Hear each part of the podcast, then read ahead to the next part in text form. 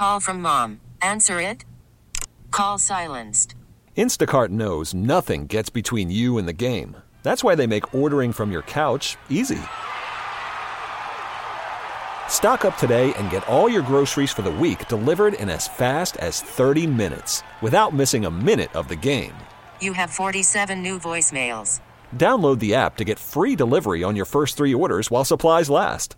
Minimum $10 per order. Additional terms apply. Hey, Rob Bradford here. I have set out on a mission with my good friends at FanDuel to prove what I have known for some time baseball isn't boring.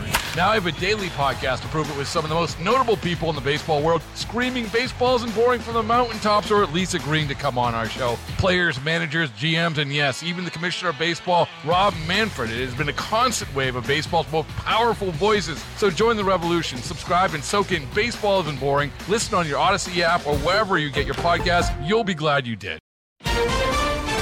Concern grows about pipeline cyber attack. Nobody was really panicking, just people looking for gas. Vaccine shots for 12 to 15 year olds. People could get it as soon as Wednesday.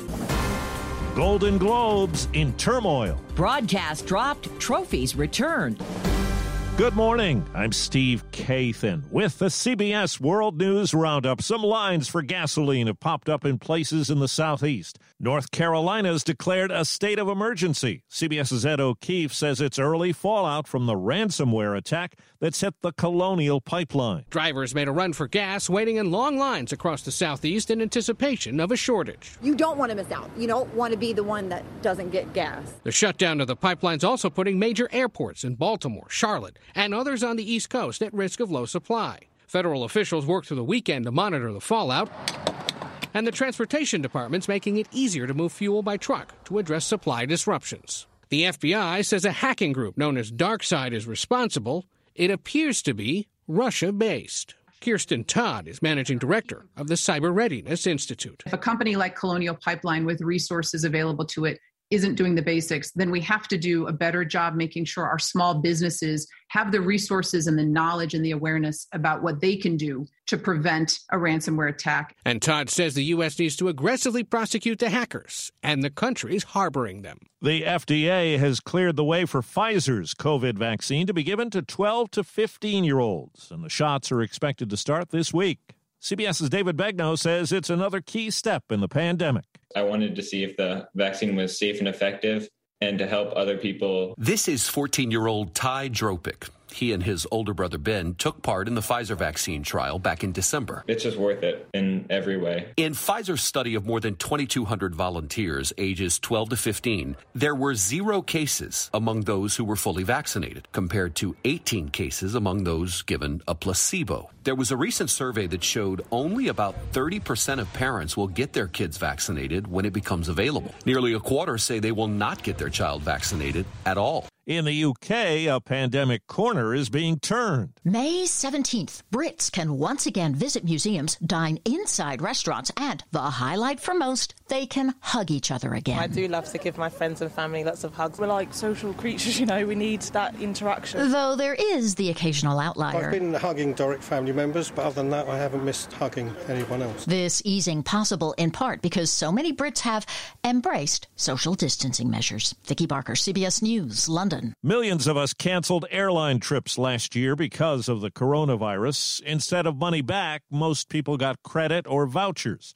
CBS's Chris Van Cleave says that sparked complaints and has two senators speaking out. Shelley McClaskey worries she may be out nearly $900 for flights she and her family didn't take last Christmas. We just didn't think it was a good idea. They canceled their Southwest Airlines tickets and were given a flight credit.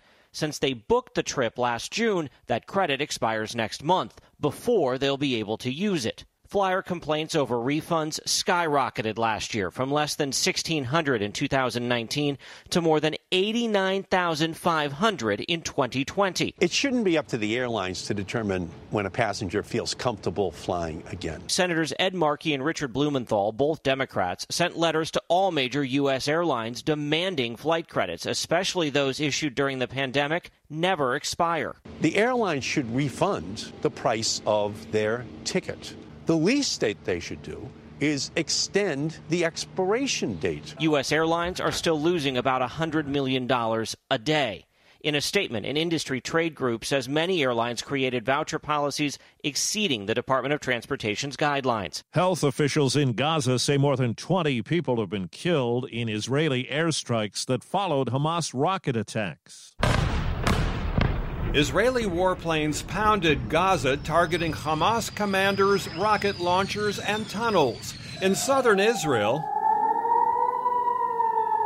Air raid sirens wailed as Palestinians fired more than 200 rockets across the border. There were also more clashes at the flashpoint of the conflict, the Mosque of Al Aqsa here in Jerusalem. Robert Berger, CBS News, Jerusalem. In Kazan, Russia, seven students and a teacher were shot and killed at a school, more than 20 others wounded. Officials say the shooter was a 19 year old man who is in custody. Pressure is mounting against the group behind the Golden Globes, as we hear from CBS's Deborah Rodriguez. The same day NBC dropped the awards show, Tom Cruise mailed back all three of his Golden Globes, including his Best Actor prize for Jerry Maguire. Mark Ruffalo and Scarlett Johansson have also joined the protest against the Hollywood Foreign Press Association over a lack of racial diversity. Netflix, Amazon, and Warner Media followed, breaking ties with the group that decides the awards. In a statement, the HFPA says it needs time to make things right. At the moment, it does not include a single black member. A record shattering night in the NBA. History Russell Westbrook has just surpassed Oscar Robertson. It lasted 47 years. The call on NBA TV as Wizards guard Russell Westbrook tops Oscar Robertson's record for triple doubles, his 182nd. He had 28 points, 13 rebounds, and 21 assists in Washington's one point loss to Atlanta. In an NHL first, three black forwards started the game last night for the Tampa Bay Lightning. And in football, quarterback turned outfielder Tim Tebow has signed a one year deal with the NFL's Jacksonville Jaguars to play tight end. Well, 40 years ago today, music lost a legend. He brought reggae to the world. From the tough streets of Kingston, Jamaica, Bob Marley became a music superstar. No woman, no cry. Marley's songs often had an optimistic tone.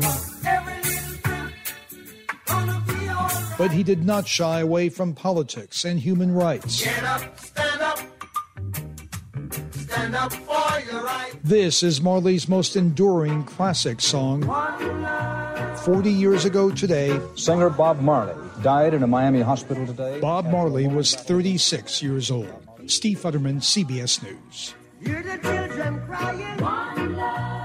A NASA spacecraft is headed home after gathering up samples from an asteroid. We're bringing the samples home. That sentence has planetary scientists as excited as kids on Christmas morning.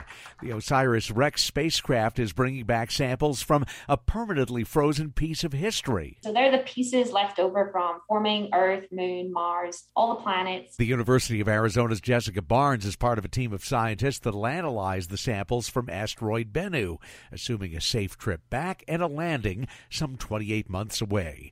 Peter King, CBS News. More doubts raised about the Tokyo Olympics, this time from Japanese tennis star Naomi Osaka, who says she's not really sure the games should take place in July. Tokyo and other parts of the country are under a state of emergency because of a surge in coronavirus cases. The IOC president canceled a trip to Tokyo this week. That's the roundup. I'm Steve Kathan, CBS News.